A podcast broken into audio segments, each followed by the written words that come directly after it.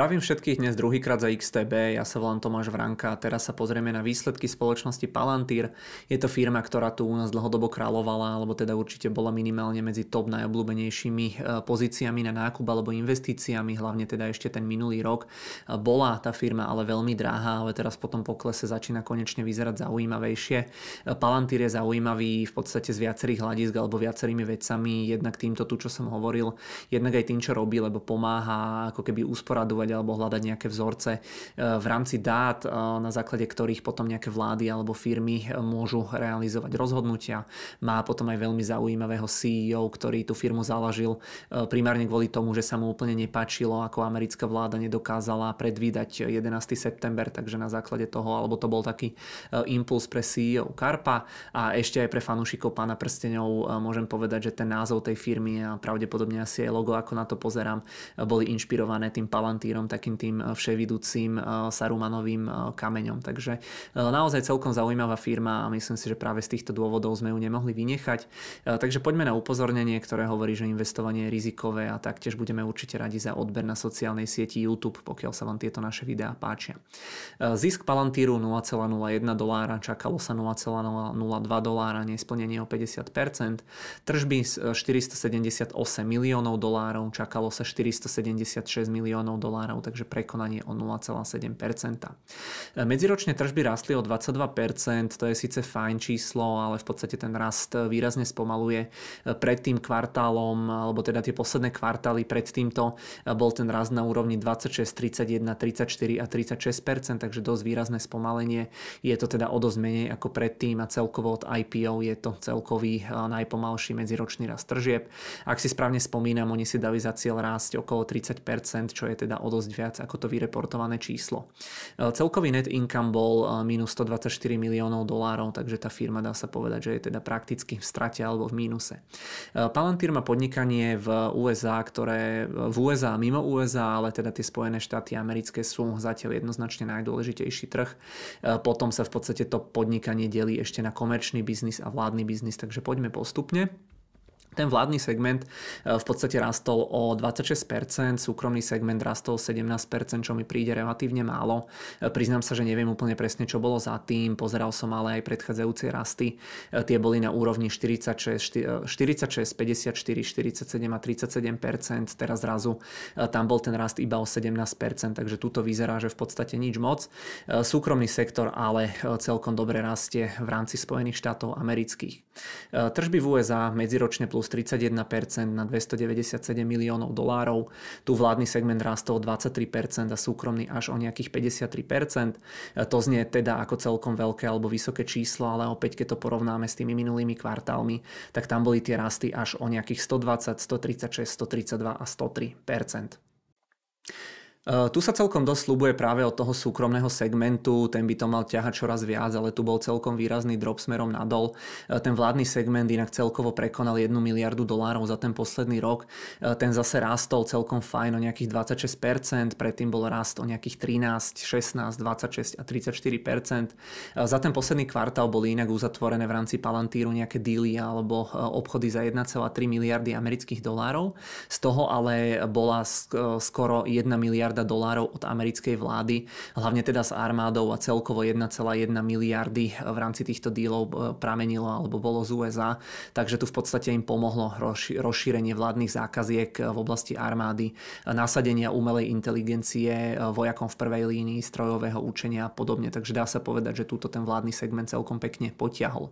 Tu v podstate ešte potom Karb hovoril, že európske krajiny, vrátane Nemecka, zaostávajú v ochote a schopnosti implementovať software, teoreticky teoreticky by vlády mali používať podobné služby viac, ale v podstate vedenie firmy tu povedalo, že to načasovanie nových vládnych zmluv je neisté a teda v rámci toho listu pre akcionárov e, tam neboli úplne nejaké, alebo aspoň medzi riadkami mi to tak prišlo, že úplne ten Karp asi nebol spokojný s tým, ako sa im darí v Amerike, alebo respektíve také niečo v tom zmysle povedal, že teda tá, tá teda, že bol spokojný, ako sa im darí v Amerike, ale nebol spokojný, ako sa im darí v rámci teda Európy alebo Európskej únie.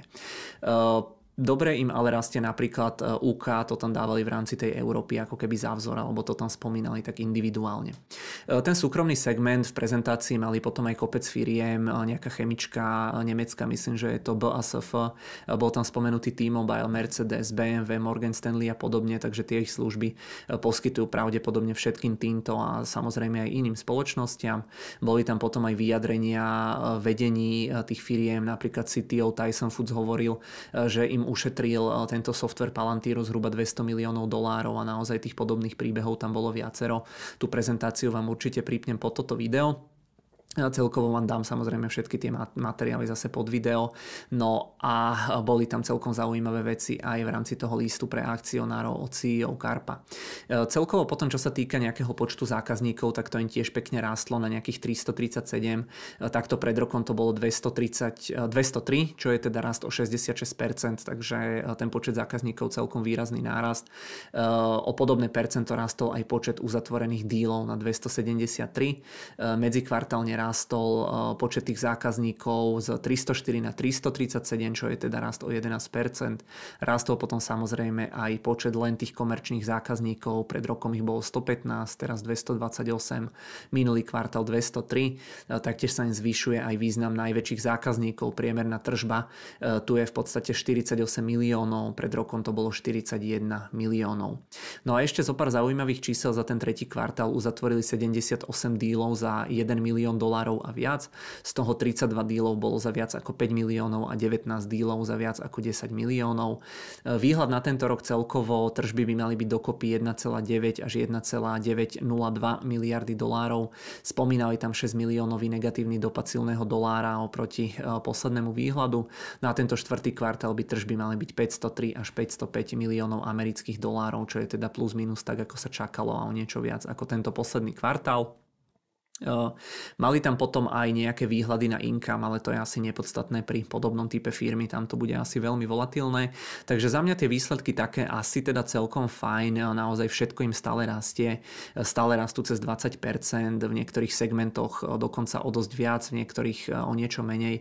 To znamená, že predtým síce rastli viac, tempo rastu tržieb im dosť kleslo. Dosť to kleslo v rámci toho súkromného sektoru, tam sa priznám, že som úplne nezachytil alebo nepochopil v rámci výsledkov takto na rýchlo, keď som to prechádzal nejaký konkrétny dôvod, prečo to tak je, takže ak ste niečo konkrétne zachytili vy, tak mi pokojne napíšte pod video, budem určite rásť.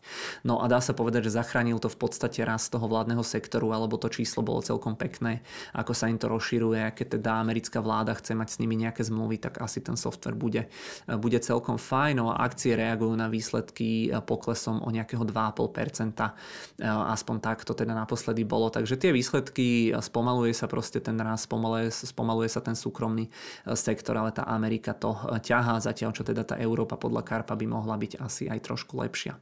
E, tu máme v podstate dáta alebo výsledky z Bloombergu, tu vidíme ten 22-ročný alebo medziročný rast tržieb, EPS, tu vidíme nejaký pokles, ale teda to nie je úplne asi podstatná metrika. Tu sú nejaké tie ročné čísla, môžeme vidieť, že na ten budúci rok čaká sa tam stále nejaký 25-percentný rast, že tá firma by sa mala konečne preklopiť asi teda do zisku, aj keď hovorím znova, sú to také odhady, že nie som si úplne istý, nakoľko by sme tomu mali veriť. No a tu potom vidíme eh, tie jednotlivé eh, metriky, čo je tam ešte zaujímavé, je tá hrubá marža firmy, ktorá je až nejakých 80%, eh, čo je naozaj veľmi, veľmi veľa.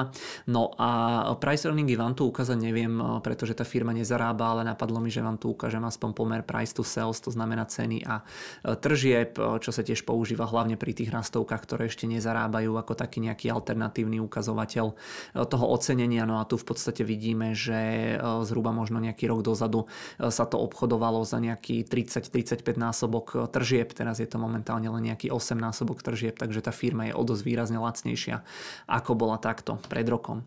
E, poďme sa ešte pozrieť do platformy, myslím, že už áno, že nám trh otvoril, no a nevyzerá to zatiaľ nejako strašne tá open cena, vidíme, že je to v mínuse zhruba nejakého toho 2-2,5%, zatiaľ čo od toho vrcholu, keď sa pozrieme, že kde je ten Palantír, tak tu je to horšie od tých nejakých nejakých maxim sme nižšie o nejakých 70, 80, možno 90%, pokiaľ by sme brali to absolútne high, takže uvidíme, uvidíme, ako to bude vyzerať ďalej.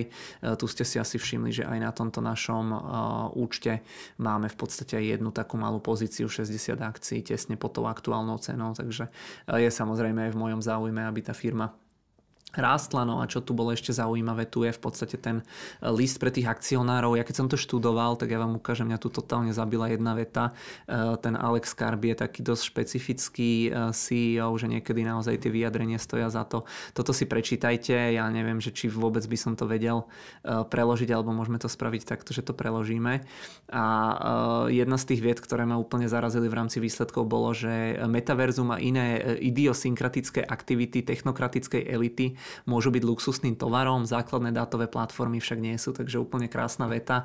E, naozaj odporúčam prečítať celý tento e, list pre tých akcionárov. Je to, e, hlavne teda keď vás ten Palantír zaujíma, je to celkom zaujímavé čítanie. Ten Karp tam hovorí teda, že ako, alebo porovnáva ten biznis v rámci Ameriky, Európy.